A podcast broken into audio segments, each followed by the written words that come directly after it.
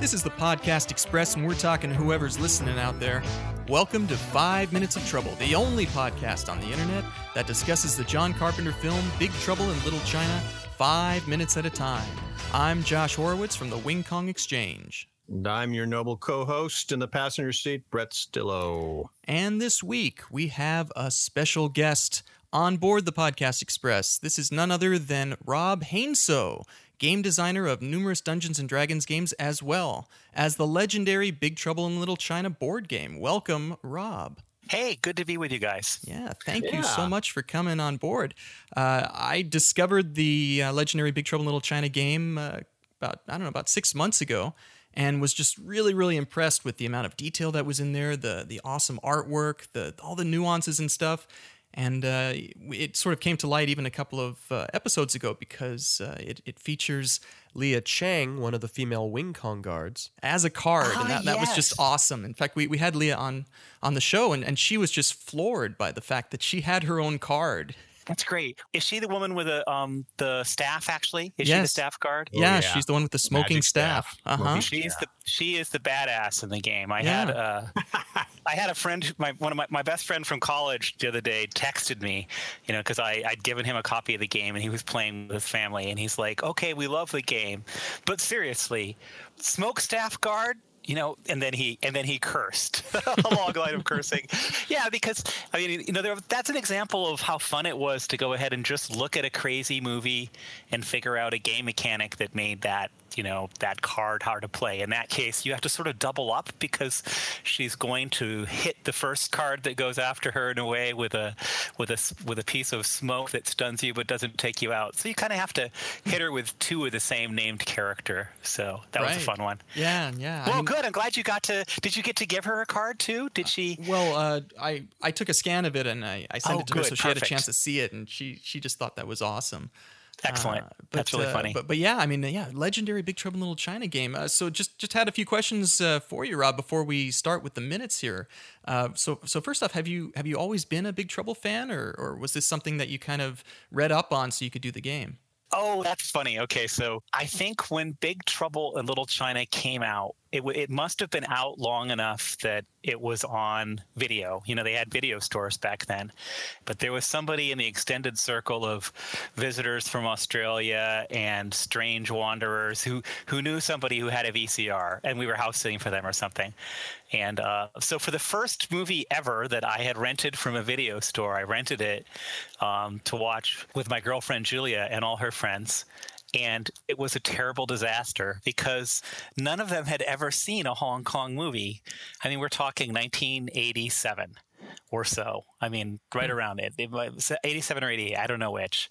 And uh, so, in other words, the fact that it was a, par- a satire of something that no one had ever seen made it kind of fall flat. And the sound didn't work very well, so no one could actually hear the jokes very easily. And it was a, it was one of those disasters where your partner turns to you and says, "You're never renting another movie again." so, you know, and the truth was, I hadn't really seen it. I mean, I, I kind of thought it was. I mean, the the whole like bumbling hero thing with Jack Burton kind of irritated me a little bit, but I hadn't actually heard the jokes, you know, w- or dialogue well enough to know how funny it was. And uh, so then years later, I saw it again, and it was one of those funny times where you know you have a, a bad experience of something and then all of a sudden you're like no no wait that was actually good. And so uh, yeah and from and, and from then on I, I loved it. And I, I got involved when i was early in my gaming career which i guess started around 94 95 when i was really doing professional work. I got to um, work on a card game called Shadowfist by robin laws and jose garcia and then robin's role-playing game feng shui. And those were hong kong action movie games. Feng Shui is actually still around still. And so I, I really had a lot of fun learning all about Hong Kong movies and getting to design games based on them. Uh, So that's where big, you know, more my my fondness for Big Trouble really took off when I really got to see a lot more of what the original source material had been. Oh, that's great. Yeah. So who ended up approaching you to make the uh, the game? So the actual impetus for the game um, you know, it, this is a game that's based on a legendary system, which is a, a, deck building system.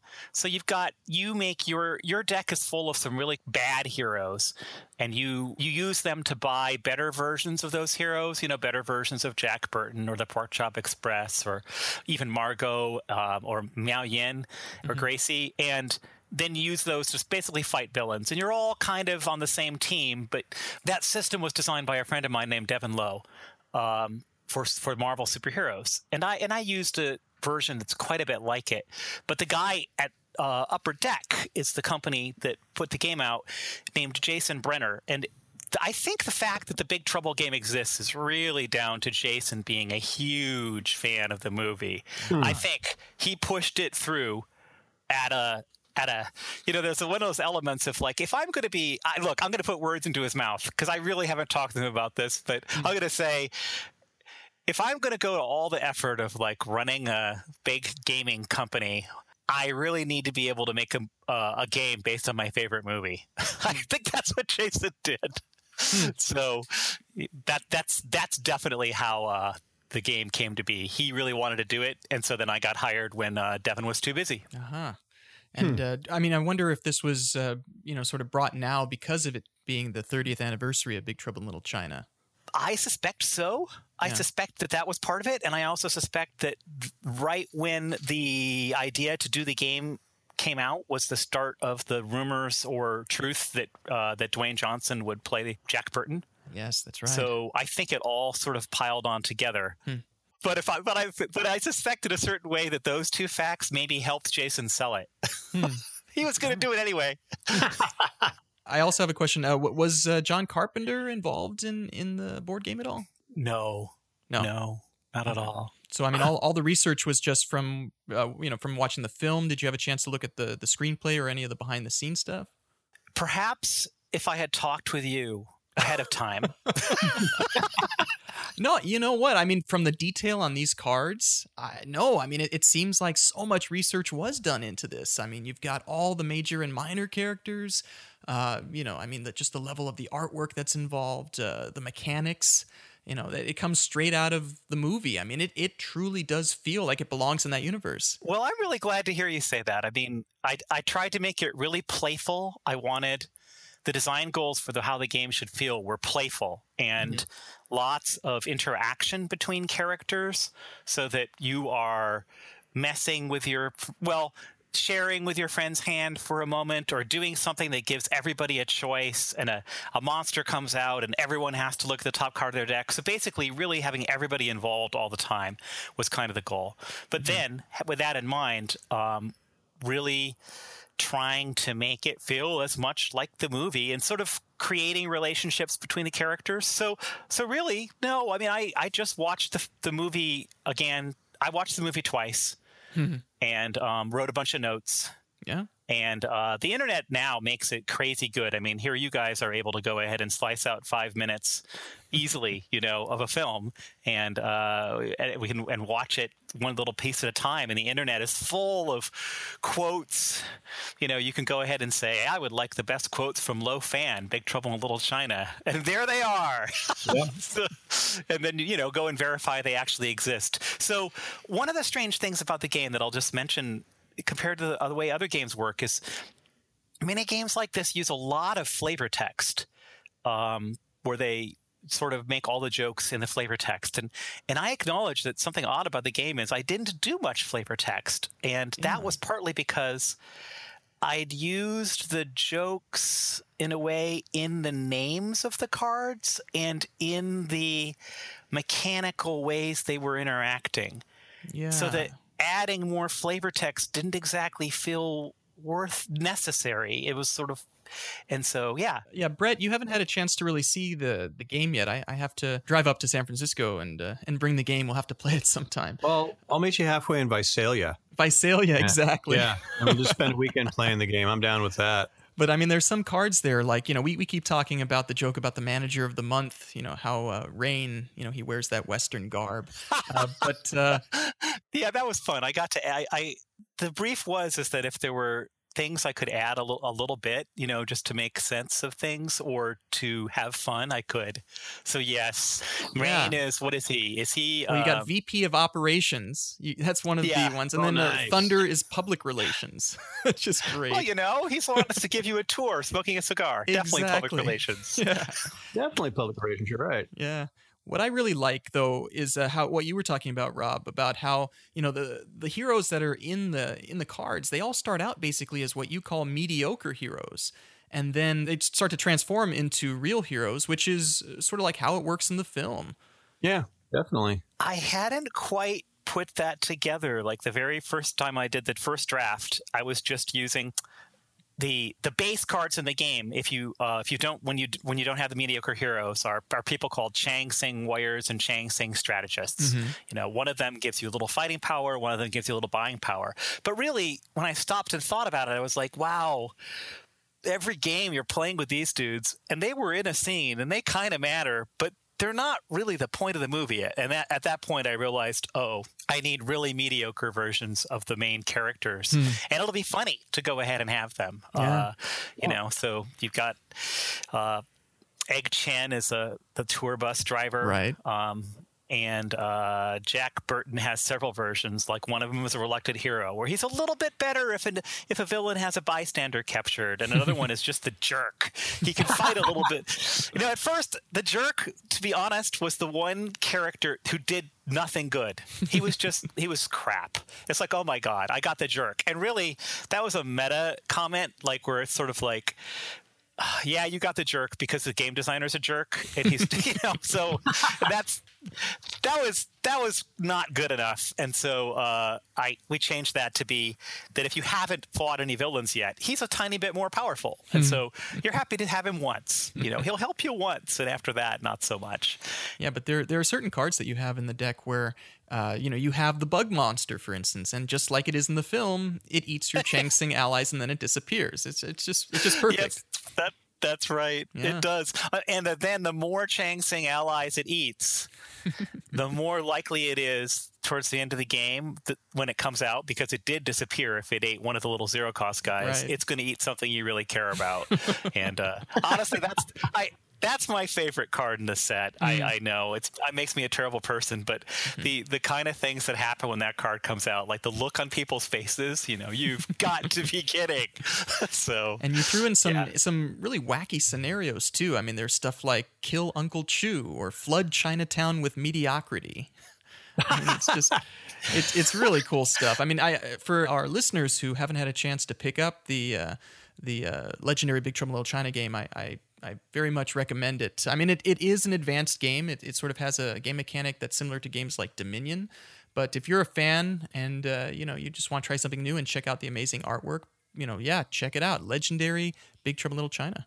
Can I tell one quick story about Kill Uncle Chu? Okay, go for Oh, it. sure. So the funny part about that is uh, the same girlfriend who really, really hated the film uh, was an acupuncture student and a really, really, really good acupuncturist. Good enough that when they had like visiting dignitaries essentially in the acupuncture world come to visit the school she was the person who toured them around and um, one of the visiting dignitaries was the actor who played uncle chu Oh, nice. Because in real life that guy uh, was an acupuncturist in herbal medicine you know a doctor of herbal medicine. Now to make the story perfect he was a total lech i mean lecher lechery incarnate.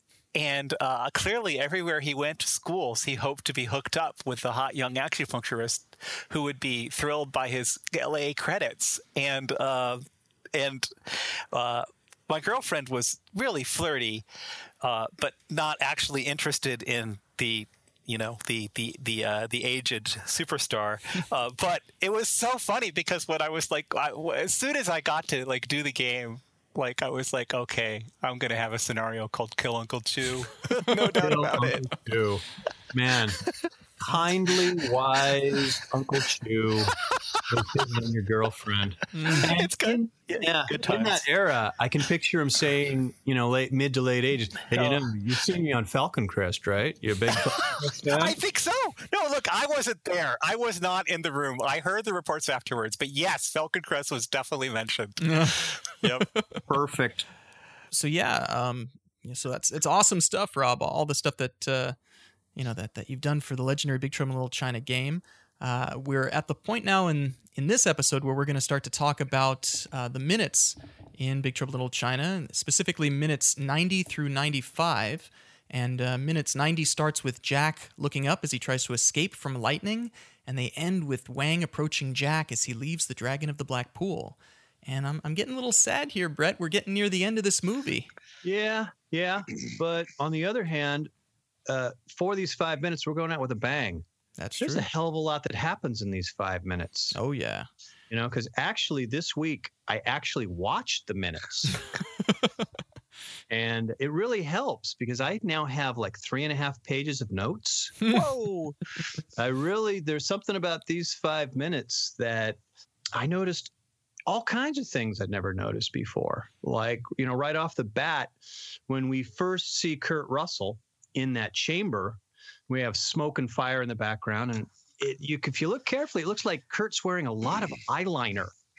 Oh really? His eyes really prominent when if you if you can pause or freeze hmm. frame with his hair and all that smoke in the background. He looks like he's doing an 80s music video. Yeah. Yeah, no Okay. kidding. They could lip sync him singing Total Eclipse of the Heart or something. Yeah, in total eclipse of the heart, or what's that? um, Here I go again. I'm on my. That's you know that's Jack's theme song. What's that? White Lion, or um, I'm forgetting the title, but you know, here I go again. I'm on my own. Right.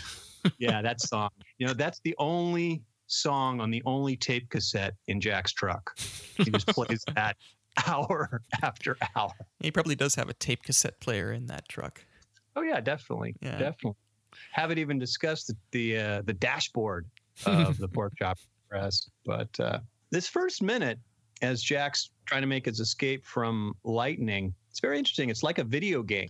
Yeah. You've got the music. To me, sounds very. you Oh know, yeah, the music is really, really. it's da, da, da, da. Yeah. And uh, It's intense. Jack's yeah, it just seems like Jack is faced with these tasks that are very video game. You must jump upwards, and you must catch the ledge. You must dodge lightning. Uh, you know, use the crossbow. That music, which is very frantic and, of course, synthesized. So I I could picture Jack being two dimensional and digital. yeah, I mean, this is sort of like the last of the boss battles in a sense, Jack versus Lightning. And under normal circumstances, he would have no chance at all. I mean, it's it's sort of a good thing that Lightning is is a bit slow and charging up his shots, and he's not very accurate. Ah, that, I, I, I laughed. I mean, I, I laughed so much. Just if you look at Lo Pan, the big sorceress Lo Pan, he looks tough, but his ability is that he takes one of his warriors of Lofan, like the you know battle armor lightning, and puts them back in the deck and then makes them come out again, like Hmm. uh, because they do something nasty when they come out. Mhm. The funny part about that though is it's actually not that tough. It's easier to beat this villain because he doesn't add more villains. And that's how I feel about these lightning and thunder guys. It's Huh. like they don't ever kill anybody. Yeah. You know, it's like I've got lightning. It's like and I shoot like a stormtrooper. It's Yeah, yeah. That's that's the problem with the whole Wing Kong organization in general. I uh, I had a note about that that they obviously went to the same training school that stormtroopers go to. Oh. yeah, impressive shots, but they never never quite so uh, so accurate as they should be. they, they can definitely blow holes in, in roofs. Yes. Yeah. Yep. You were talking about how this being sort of like a video game, and and it does sort of have that feel. I mean, Jack's goal in this in this case is just to try to get out, but that hole Yeah. in the ceiling, you know, a normal human would not be able to get there. But Yeah. uh, but Jack, he took the six demon bag, he took the magic potion, Right. and so he does have the power to do that superhuman leap to the ceiling. Uh, Yeah. But then again, you know what? He's still Jack. And so, of course, his legs have to dangle crazily. He doesn't make it nicely all the way up there. Oh yeah, it's never smooth. It's never easy. hmm And uh, again, if this was a video game, that would be a, a move that you would spend an hour doing. oh no, it's click left twice and then jump. And I did like the line from Egg Shen, you know, how did you get up there? And this wasn't easy. Right. It's like, okay. Yeah, It's yeah. off.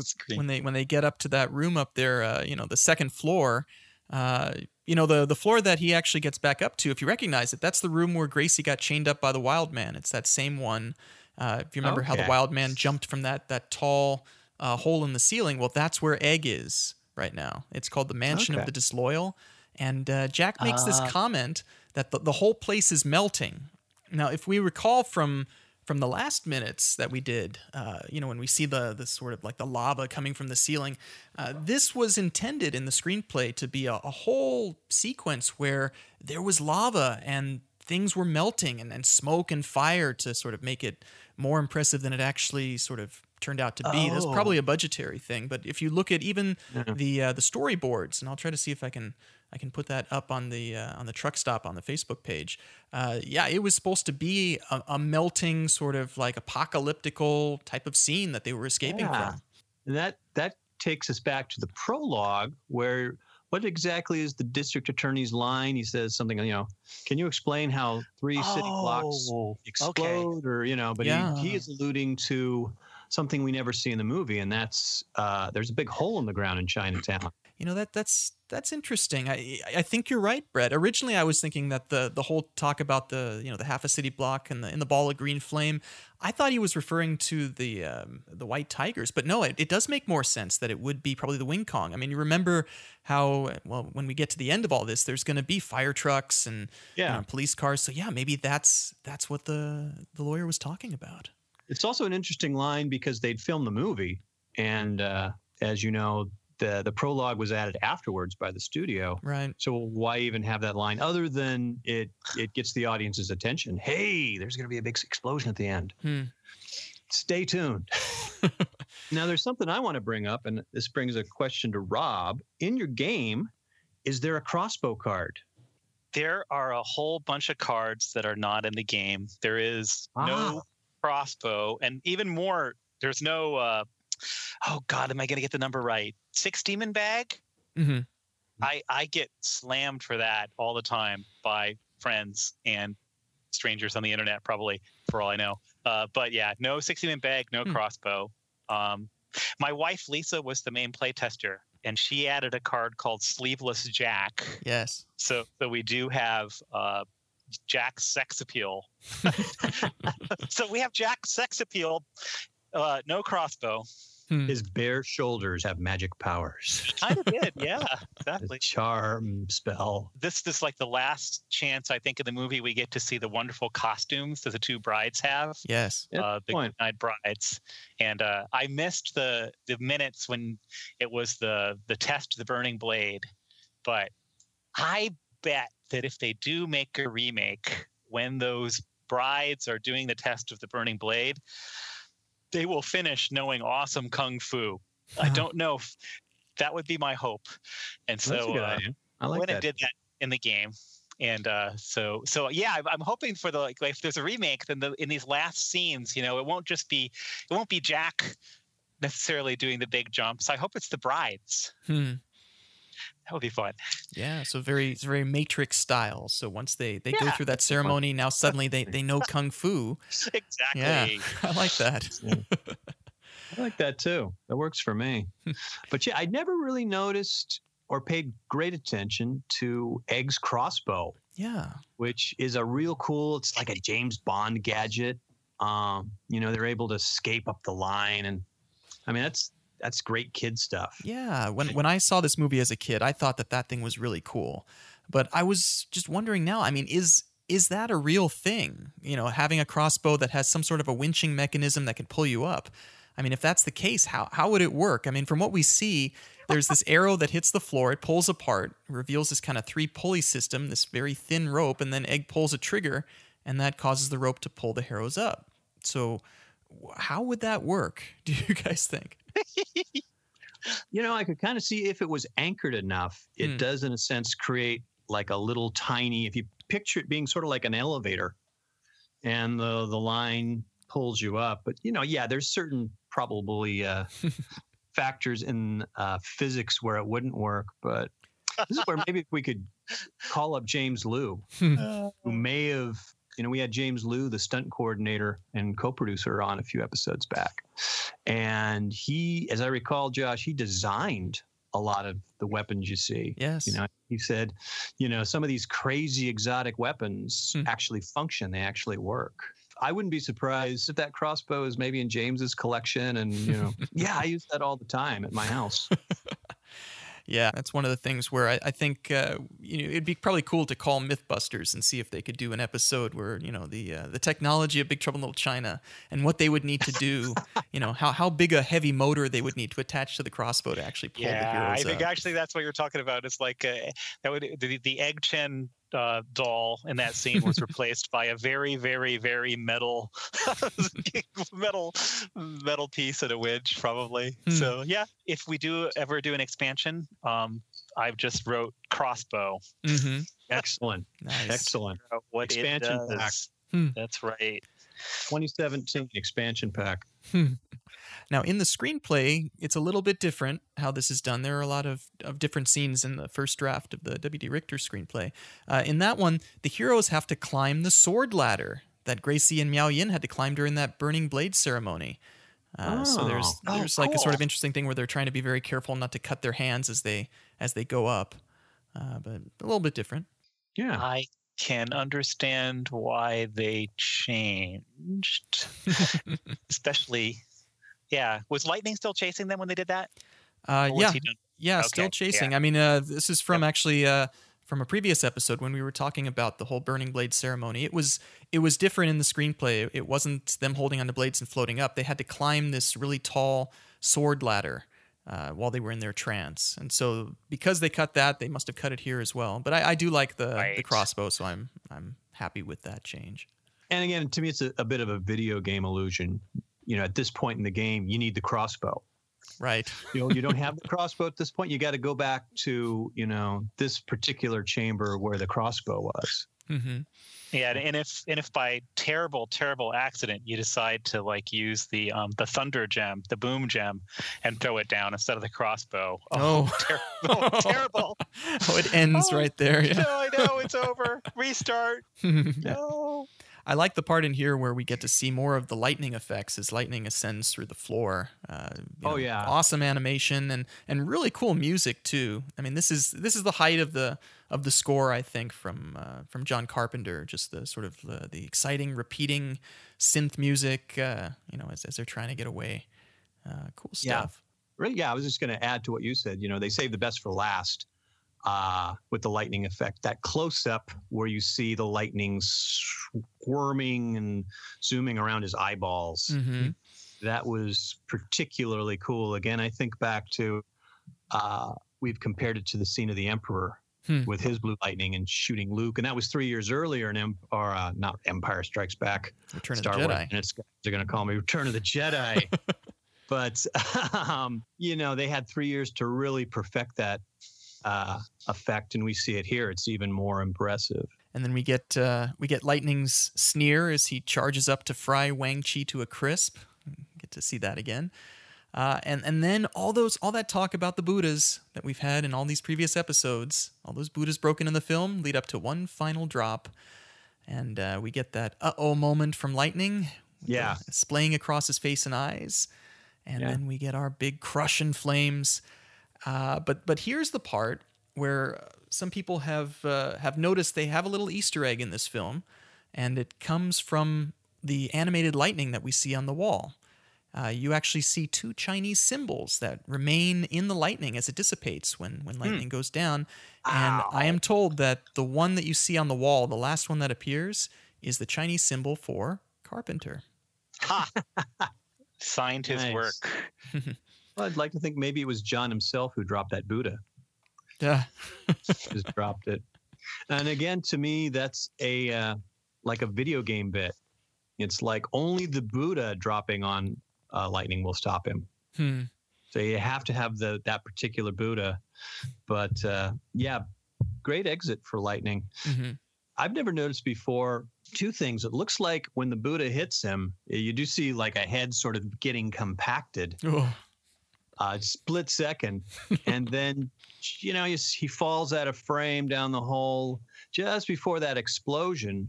Uh, I think Maybe. you hear a little scream, Yeah. and uh, it just makes me wonder once again: were the storms actually humans who were endowed with uh, these demonic powers? And Hmm. this is this is lightning in his last moment screaming out his his humanity and oh it sucks i made a bad decision Yeah, were the Storms just Wing Kong employees, one of which became manager of the month and then was rewarded by becoming a Storm? yeah that kind of works for me i could see Lo Pan summoning down these uh these demons these supernatural characters but i kind of like i kind of prefer the thought that they're they're executives they want to move up the ladder and Lo Pan says, "Okay, this is where you have to go. if you want the key to the executive washroom, uh, you have to lose part of your humanity and become a storm. but you get these really cool hats. Oh, you get super cool hats, and you get storm powers. So, Oh, you, you know what? Speaking of the hats, uh, Rob, uh, question for you: uh, the artwork that is in the Big Trouble board game is Oh, is yeah. awesome. I mean, it's all it looks like it's all original stuff. Uh, who did you end up working with on that? You know, I upper deck when some there are games that um where I get to like handle the art. And there are other games with other companies where I don't. And this is a game where Upper Deck handles all the art themselves. Oh. Um, I can't remember the name of the art director right this second. I'd have to look at the credits. Um, but I believe the artists are either some of them work at Upper Deck, but others were probably contractors. I think if you look at some of the art, it doesn't look precisely like some of the characters. And I think that's because the rights to like Big Trouble in Little China don't necessarily I'm this is a guess, okay? I'm not Hmm. positive. My guess is that they don't fully have the rights to use the exact images of like Kurt Russell Ah. Or Kim Cattrall, which is why the like Jack and Gracie characters look something like Kurt Russell, Ah. but not precisely. Huh. Um, because if you look at a lot of the other art, it's like, oh yeah, that's them. You know, Yeah, perfect, yeah. right? When they when they want to nail the exact look of a character, they can. Um, and and so I'm pretty sure, based on other things I've dealt with in gaming, that that's what happened with some of the characters. Yeah, so Upper Deck did it. Yep, and uh, the battle armor. You're right. The battle armor um, characters is really cool art. Mhm. They they lived they lived up to the the special effects on those guys. Yeah, definitely. Uh, but but uh, moving along in the minutes, uh, we are now back at the Wing Kong Exchange, and we get to see this old school alarm bell ringing. Right? That was uh, uh, Yeah. sort of an interesting little shot. Yeah. Wasn't that the one they fixed earlier? We're here to fix your system, telephone systems and your alarms. Okay. Oops. Very large telephone bell. yep. But uh, what what we're seeing here is a classic action movie trope. Yes. Uh, the the installation is under siege. It seems like it's about to blow up. Everyone's running around. Alarms are going off. I mean, from Doctor No to like Spaceballs. You know, it's like emergency, escape, run around. Again, Yeah. we don't actually see the place blow up, but everyone's running around like, yeah, this place is going to blow in any second. We got to get out of here. Yeah. Yeah, we get this uh, another one of those fun continuous Steadicam shots that follow the Yeah. heroes around as they run to escape. It's a really good effect. Uh, you know, puts the audience sort of in the same, uh, you know, the same level as the as the heroes. Uh, my Yeah. question at this point, though, is if you see who's running, uh, they're missing the Chang Sing. What happened to the Chang Sing? They oh were yeah, winning. yeah, yeah. of course they survive. Yeah, they, they must have gotten out through the roof somehow. Yeah, or maybe uh, here I'll, I'll play uh, screenwriter. Uh, there were some Wing Kong uh, fanatics left, and so uh, Chang Sing number one said, "We'll take on these guys. You go get Jack and Wang, help them out, Egg. We Mhm. got this." So Right. they're they're elsewhere kicking some uh, truck air horn. Well, I think that there probably wasn't enough room in the back of the Pork Chop Express, and so it would have been uh, awkward if if all the Chang Sing were there with them, and then you know they they don't know where to sit. So how many times watching the movie did it take to realize the Chang Sing weren't there? Yeah, I it was only when I reviewed it this morning, actually, that I realized. Wait a minute. Yeah. Yeah. So I, I like the the movie sleight of hand. You know, it's like the story. The story did not require them. They were they were they were sacrificed to the story, Yeah. and it, Right. it all happened so fast we don't even know it. hmm Just that wonderful Yeah. that wonderful storytelling style. The other alternate ending could be that they run into the female Wing Kong guards. There's Mm. this moment of tension, and then they all look at each other and say, "Let's go party." so they just walk off hand in hand. yeah, they're like, hey, you know what? It's why fight? Let's all go to the the Dragon of the Black Pool and hang out. That would be uh, the, the classic comedic ending.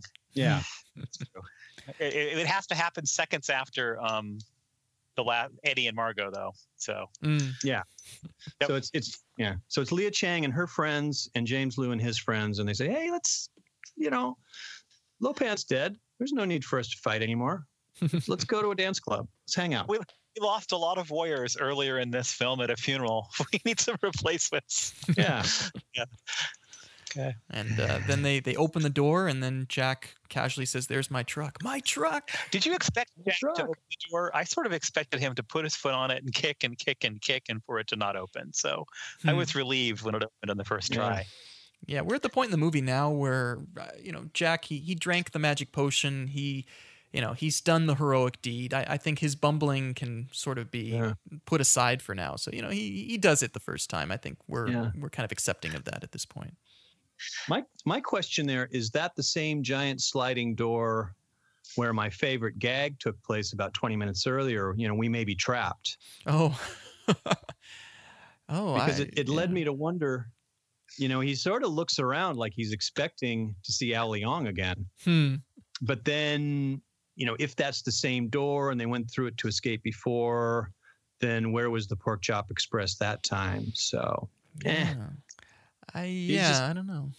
yeah, just a minor point. You know, maybe he's just leaving the hell of many sliding doors. I don't know. but the main thing is, yes, we have a beautiful reunion with the Millennium. But I mean, the Pork Chop Express. right. yeah, no, very convenient that it happens to be there, but it, it ties things up nicely. Yeah. And uh, it gives them a means of escape because then the Wing Kong security guards uh, they appear and they start to open up on Jack, where he he runs away with his superhuman speed, avoiding the bullets. And uh, here's Yeah. a spot where they talk about this on the on the DVD or the Blu-ray commentary. Uh, if you watch as as Kurt Russell runs past this kind of uh, panel on the wall, and a squib goes off, a little explosion, and very Mhm. close to him. And uh, apparently, this was shot off too early, uh, and it, it came very close to to really harming Kurt Russell when it was done. But uh, Oh, wow. thankfully, he Okay. he was okay. And uh, it's an impressive looking shot. But I think if you look sort of frame by frame, you can see that Kurt Russell's kind of wincing as he goes past because that's that probably was pretty hot. Might have even hurt a little bit. I'm glad Kurt was all right, but yeah, I, I'd be scared. Yeah. Yeah, it's great on film, but at the time, um, maybe he had a talk with somebody. Hmm. Yeah, no, it could be. And again, we see it's the uh, you know the guards are shooting like stormtroopers. Yeah, yeah, that's true. It's probably the same Wing Kong guards too. They just have different different costumes on. Yeah, yeah. It's the same guys who couldn't hit uh, Egg's bus earlier. Right, They're just lousy shot.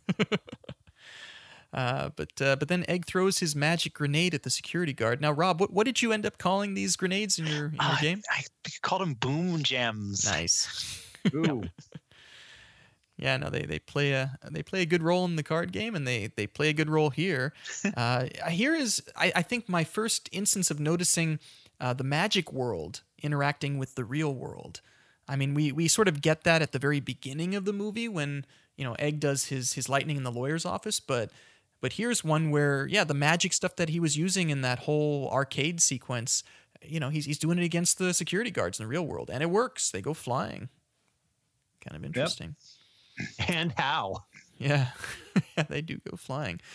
Uh, Jack finds his spare key, starts up the truck, and then we get a line here.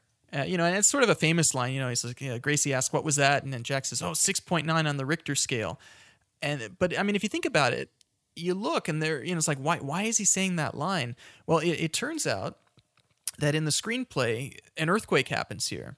The the guards actually don't show up until they uh, the heroes get in the truck. Egg doesn't throw a grenade. They're shooting at the Pork Chop Express, but then as soon as Jack starts it up, the whole camera shakes and the building shakes, and then the security guards Oh. get tossed all around. You know, they're hanging onto the walls, and that's why he says it's six point nine on the Richter scale. It actually did start an earthquake. Oh, Okay. oh, And again, that's wow. you know that's an allusion to we were going to have a much bigger finish where we Mhm. would might see the building, you know, blowing up in a big green ball of flame or something. But uh, So this is the the Tank Girl problem.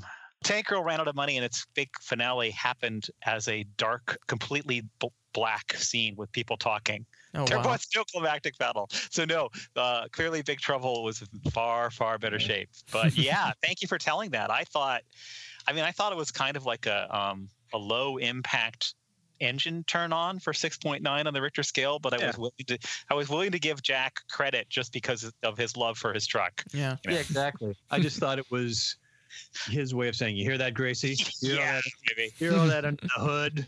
That's 6.9 on the Richter scale. That just seems like such a Jack line. Mhm. I also wondered if that was uh, maybe a little uh, hello to the screenwriter.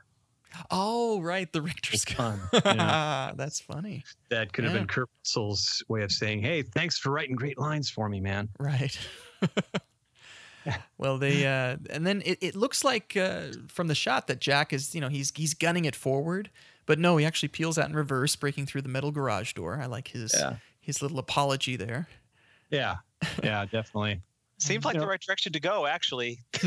Yeah. Yeah, And then, Uh, uh, then the cops and the fire trucks appear. I when I first saw this, I used to think there was going to be some sort of big final car chase between the cops and and uh, Jack Burton, but no, they just they just turn right. Everything's good until he hits Yeah. the red light, and then everybody gets to take a deep breath, and it's over, and we Yeah, You know, finally. I actually loved the interplay of characters at the end because everything's over, but Gracie, you know, Gracie is giving Jack advice and she's right every freaking time.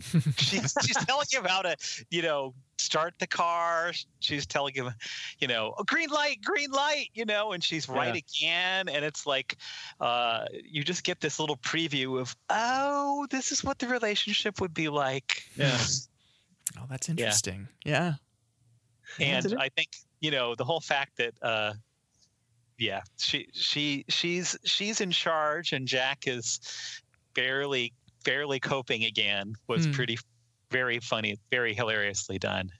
he seems. Yeah, he seems to be decompressing here because this, this is minute two thirty to two fifty here. It's an interesting sequence because we are back outside in daylight. In the daylight, that was Yeah. weird. Uh, yeah, it's jarring. I think the last time we're outside in a real world setting is minute 15 or maybe minute 20. So we've had about over an hour of dark passageways and hells hmm and um, giant arcades and what have you. So suddenly it's sunny out, police cars and fire trucks. Yeah. And uh, yeah, suddenly, yeah, Gracie yells red light and, you know, Jack hits the brakes and boom, that's it. The adventure is over. Yeah.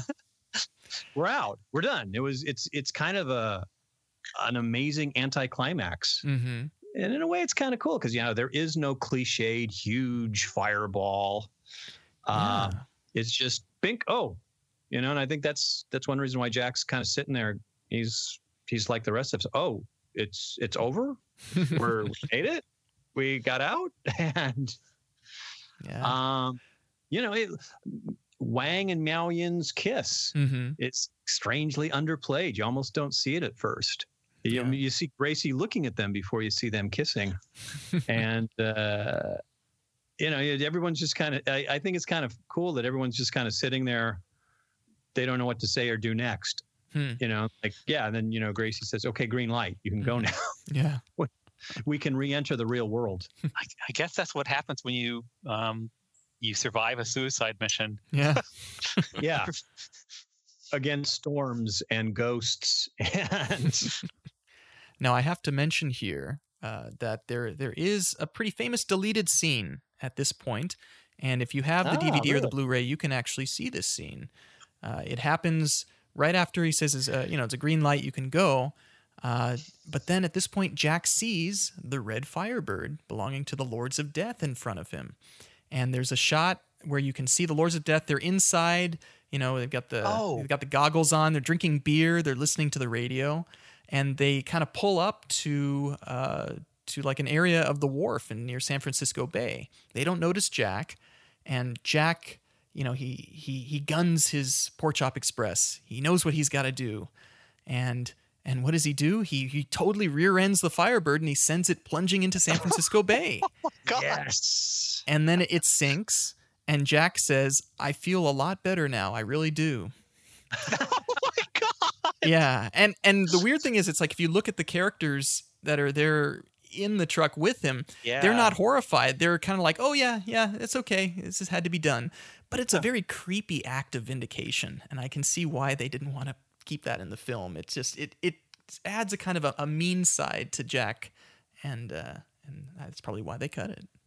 Oh, I don't know. I'll, I'll side with our heroes. That you know, those three guys. What are they? One Ear and Skinny Joe, and Needles. they had great names. Needles, uh, and yeah, One Ear. You know, they were creeps. They That's beat up true. Jack at the airport, and they they tried to run him over, and you know, they started this whole mess. Hmm. You know, if you think about way back to like minute 20 when they kidnapped Miao Yin, it, you know, they aren't sent there by Lo Pan. They aren't part of some nefarious scheme. They're just a couple of punks trying to make a quick score and kidnap a, a poor innocent woman and, and bring her into slavery. So, of course, Gracie's probably going to be into that. It's like, yeah, Hmm. I hope they couldn't get out of the car. That's true. yeah, they they did recognize them from before, so okay. Yeah, so, yeah. So so so Brett, I hate the the the more the more you enthuse over that, the the more I side with your co-host. they deserve it. yeah, yeah, Gracie would be into it too. I'm like, ah, Yeah, maybe I pushed maybe not. But see, now I'm now I'm really going off the edge, and you know, maybe Gracie actually pushes down on the accelerator. Yeah. They deserved it, Jack. Actually, it would have been Oh more God. appropriate if Miao Yin had done that. I mean, she's the one who had to go through all this. Yeah. True. She pushes the accelerator down. You know, I think I understand why John Carpenter or, or the screenwriter would have wanted to have the Lord some closure with the Lords of Death, because really, they just you know they never get messed with. Hmm. Um, and I, I, I, I'm glad they didn't include that scene. Hmm. Um, I- but I, I certainly do. You know, this is another time where if you were doing a remake, I bet you would try to find some closure with them hmm somehow. Um, but I doubt it would be by killing them with your truck. Yeah, I- oh, yeah. In a modern version, I think you're right, Rob. They would somehow conveniently have uh, the Lords of Death in the final battle, so Hmm. you'd see there would you'd get your closure there. It wouldn't be really necessary, but yeah, you know, really, I ultimately I I agree with you guys. They're punks. Somebody else will take them out, or they'll just crash that car themselves. Yeah. So we don't need it. We what we end up with is this great transition from them sitting in the truck, somewhat bewildered, uh, to a celebration scene. Yes. Back at the Dragon of the Black Pool, Eddie's got a brand new slick uh, plaid jacket to replace the ripped one from before. And everybody is celebrating with beer, wine, and Chinese food. What a great way to end the end the film. Notice Margo's got a cigarette and a beer. Very sort of 80s Oh, I missed woman. that. I Yeah. missed that. And uh, we see Miao Yin wearing her Western dress. yeah. She's she has arrived in America finally Mhm. after an hour and a half detour, Mhm. risking life and limb. I got to say, the first time I saw this, there was such a change, and everyone was so relieved, and there's a celebration. When I first saw this, I was expecting. You know, okay, this is the false ending. You know, somebody's going to bring a cake in, and then Lo Pan's going to pop out of it. You thought I was dead. There The was going to be one last twist, one last surprise, or or maybe I don't know, the Yaren shows up. Oh, That'd be weird. wait, we got to we got to save it. I know, yeah, I know, I know. I mean, I know it's, I know. We still have episode twenty, but uh, yeah, there was a. I did get a sense, and you can kind of still see it you know, where this is one of those classic false endings. Oh, we're alive. We made it. There's no possible danger. We have our guard down. Mhm. Let's leave our weapons over there. Well, everybody is certainly relaxing. Uh, you know, Jack is wearing his poncho again, and uh, and then we see a little side shot of Egg smoking from that pipe. You know, he's he's finishing everything off, uh, and then Egg, uh, you know, he he takes off. The, the whole restaurant gets silent as as Jack talks to him. Uh, my question here is, if Egg is not going to go to China, where do you think he's going to go on his long vacation? You know what's funny about that? There was a long space of time where I hadn't seen this movie. And so when I watched it again a couple years back for the first time in many years, I think I had re- I think it was because of his shirt. I Hmm. thought there was going to be a joke there about Egg going to Hawaii. You know, he has the whole speech about China is always with me. It's in my heart. Mhm. So I'm off to Maui. Maybe also because of the comedic tone of the movie, I wanted there to be a joke. Hmm. And you know, this is Jack saying goodbye to Egg, and it's Yeah. it's a pretty sincere moment. Mhm. Neither of them say, you know, thank you or great working with you or I'll always remember you. But you know, there's this this is a nice quiet moment between these two guys. Yeah. And uh, there's no need for a joke. Mhm. So I guess you know Ed can wear whatever shirt he wants to. but uh, I Did, did, you say wa- the prologue got added later? yeah. Yes. Studio added it. Okay, all right. Because because that you know I was like, oh no, no vacation for him. He got grabbed by the the authorities. But Yeah. yeah, uh, but that that wasn't the original plot by Yeah. the. Okay. Yeah. Well, actually, you know what I you know what I did? I was curious about that because you see Egg disappear into a, a fog bank. You know, very mysterious. Great exit for Egg. yes. I'd like to think he created that fog bank. but uh, I did go back and look at the prologue because here in this scene we see Egg wearing, yeah, an aloha shirt with a great, a crazy checkered sport coat. Mhm. And then you go back to the prologue, he's wearing some kind of a dark suit. Okay. So let's just say he got his vacation, And came he back. came back, Mhm. and then he had a subpoena. Ah. Kind of a bummer, but at least Egg deserves a vacation. Yes, yes, he does. But uh, basically, everything wraps up. A lot of closure. We've got Margo flirting with Eddie. Uh, we have uh, Miao Yin with Wang. Notice that uh, that they have a binder open already. Miao Yin's looking into his accounting books to put it in order. that was the whole reason why why Wang brought her to America.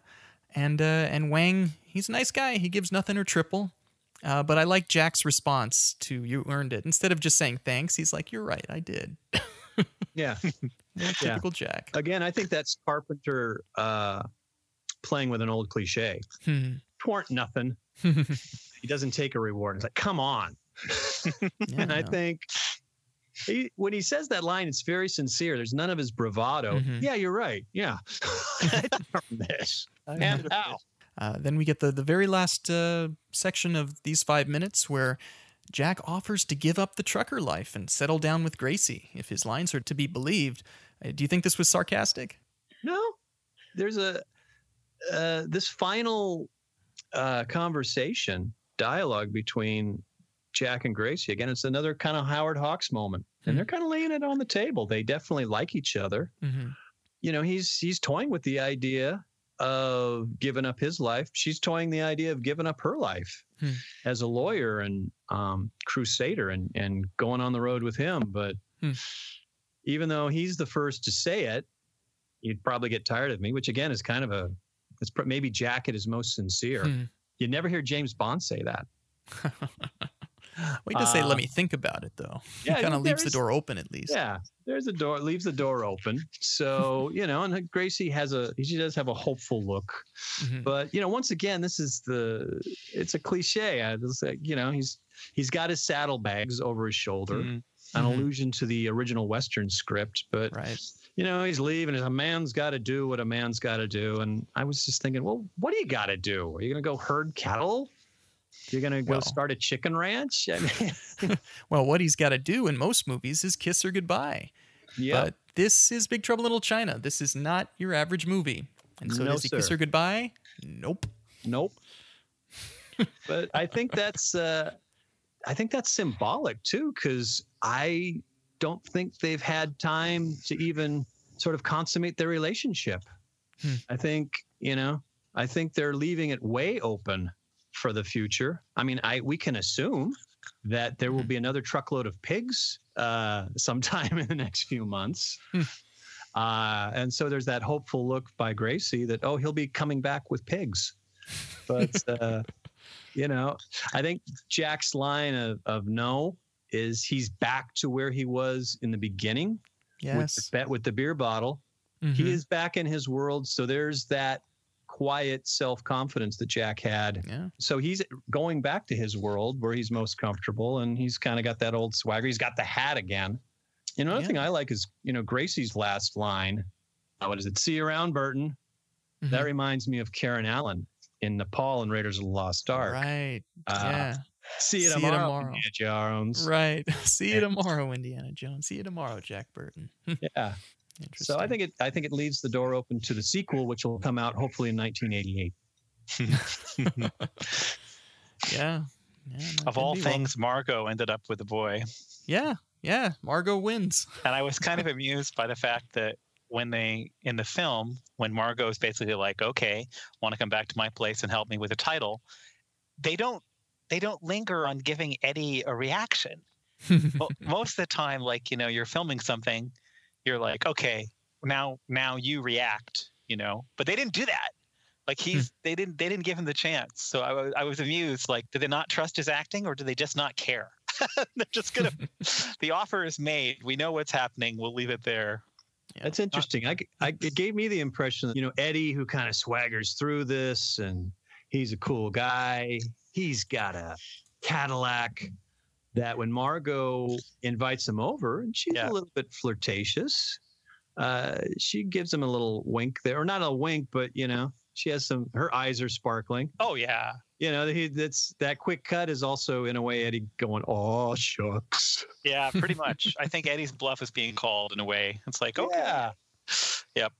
One of the things in the game was that they really wanted me to have Margot as a character, which at first I had trouble with because it's kind of an action game, and I was like, but uh, they they really they said no no you got to do it do it. So I I really worked at it to do it, and uh, I think this is another one of those times where if there's a remake, you know, either Margo gets real parts or or uh, or, or or leave her out, you Hmm. know. So, uh, but that the fact that they did give her a good line right at the end Yeah. uh, was really nice for the for the standard comedy, where Yeah. everybody hooks up at the end in the end of comedies, and as as you say, but uh, in in this one, uh, not Jack and Gracie. yeah. Shock. bit of a, a bit of a tease to the audience. Possibly another reason why audiences didn't know what to expect or you know didn't know how to react because you know again the, the hero leaving at the end is a an old bit especially in westerns but you know they they leave that hope a little more evident like I'll be back come the spring or something like that. Yeah, right. So like Hmm. see ya. Yeah, I guess so. Yeah, this Um, one it would be like the, the the old Western version would be like, "I'll be back in the spring, and maybe at that point you'll kill all the cattle, sell the ranch, buy another horse, and we'll we'll go somewhere." It's like, whoa, I mean, you know, yeah, it's it's wide open and it's a little ambiguous. And I, like I said, this time watching it, I realized, you know, I think Jack and Gracie is the the closest they ever got was uh, rubbing against each other in the storm drain. Hmm. So I don't think they've had time to go any further. And you know, Nope. Gracie's looking really great there, and I think she's kind of ready. She, I think she's kind of wants to play the same card Margo is. Hmm. Yep. Uh, you want to come to my place and look at my law books, but uh, you know, then Jack is just well, uh, gotta go. You're just gonna get sick of me anyway. Well, uh, gentlemen, that uh, that wraps up our five minutes. Uh, Yeah. Rob, why don't you uh, tell us a little bit about uh, you know how people can find you and some of the stuff that you're working on? Sure, thanks. Um, you can find me at robheinsoo.blogspot.com, where I blog sometimes, um, and uh, also at Rob Heinsoo on Twitter. And uh, I spend most of my time these days working on a role-playing game I designed with Jonathan Tweet called 13th Age, which is a sort of our take on the classic D20 fantasy role-playing game with a whole lots of indie storytelling stuff too. And um, I've got a bunch of new card games and things coming out next year. but they haven't actually been announced. So I will be quiet about it All for right. a moment. uh, yeah, so I guess the next big thing will be a, a, a, a role playing game called 13th Age in Glorantha. And um, yep, so there'll be some new card games later. Cool. Oh, It all sounds super cool. Yeah, no, neat stuff. Uh, for our audience, uh, you can uh, visit us at 5minutesoftrouble.com. Please check us out on Facebook at 5 Minutes of Trouble and Twitter at 5 Minutes Trouble. We also have our truck stop on Facebook uh, for discussions about the podcast. And uh, we're on Stitcher. We ask if you guys can please tell your friends about this podcast. Give us a nice rating on iTunes if you can, Yeah. and subscribe. Though we only really have uh, one, perhaps one more episode here, so uh, so we're we're kind of kind of wrapping things up here. Uh, but I do want to give a shout out to some of the other minute podcasts out there. Uh, you know, of course, Star Wars Minute is in full effect right now. Uh, Indiana Jones Minute will be. If they haven't started up already with Temple of Doom, they probably will soon. Uh, also, want to give a shout out to the Fifth Element, another one of the new movies by minutes. Uh, uh, Crystal Beth. yeah, thing with Crystal Beth. So please check that out. Uh, Uh, Airport and- Minute. Let's shout out to yes, Jim O'Kane and Jim's, Mark. Jim's Airport Minute, of course. Yes, uh, so many good ones out there. Go to moviesbyminute.com because there's one being added, I think, every week. And uh, we know of a few others. 2017 is going to be a big year for Oh, Movies yeah. by Oh, So, definitely. Well, uh, Rob, wanted to thank you so much for coming on the show. Uh, you know, it was it was great having you thanks, and Rob. you know hearing all these cool insights about the board game. And uh, I hope you had a That was time. really fun, and I'm so psyched that I got to come in um, at a really climactic time that covered the range of Hong Kong movies. Mhm. Yep. Very good. Well, uh, everybody else, this is the Podcast Express signing off. Tune in next week for another five minutes of trouble.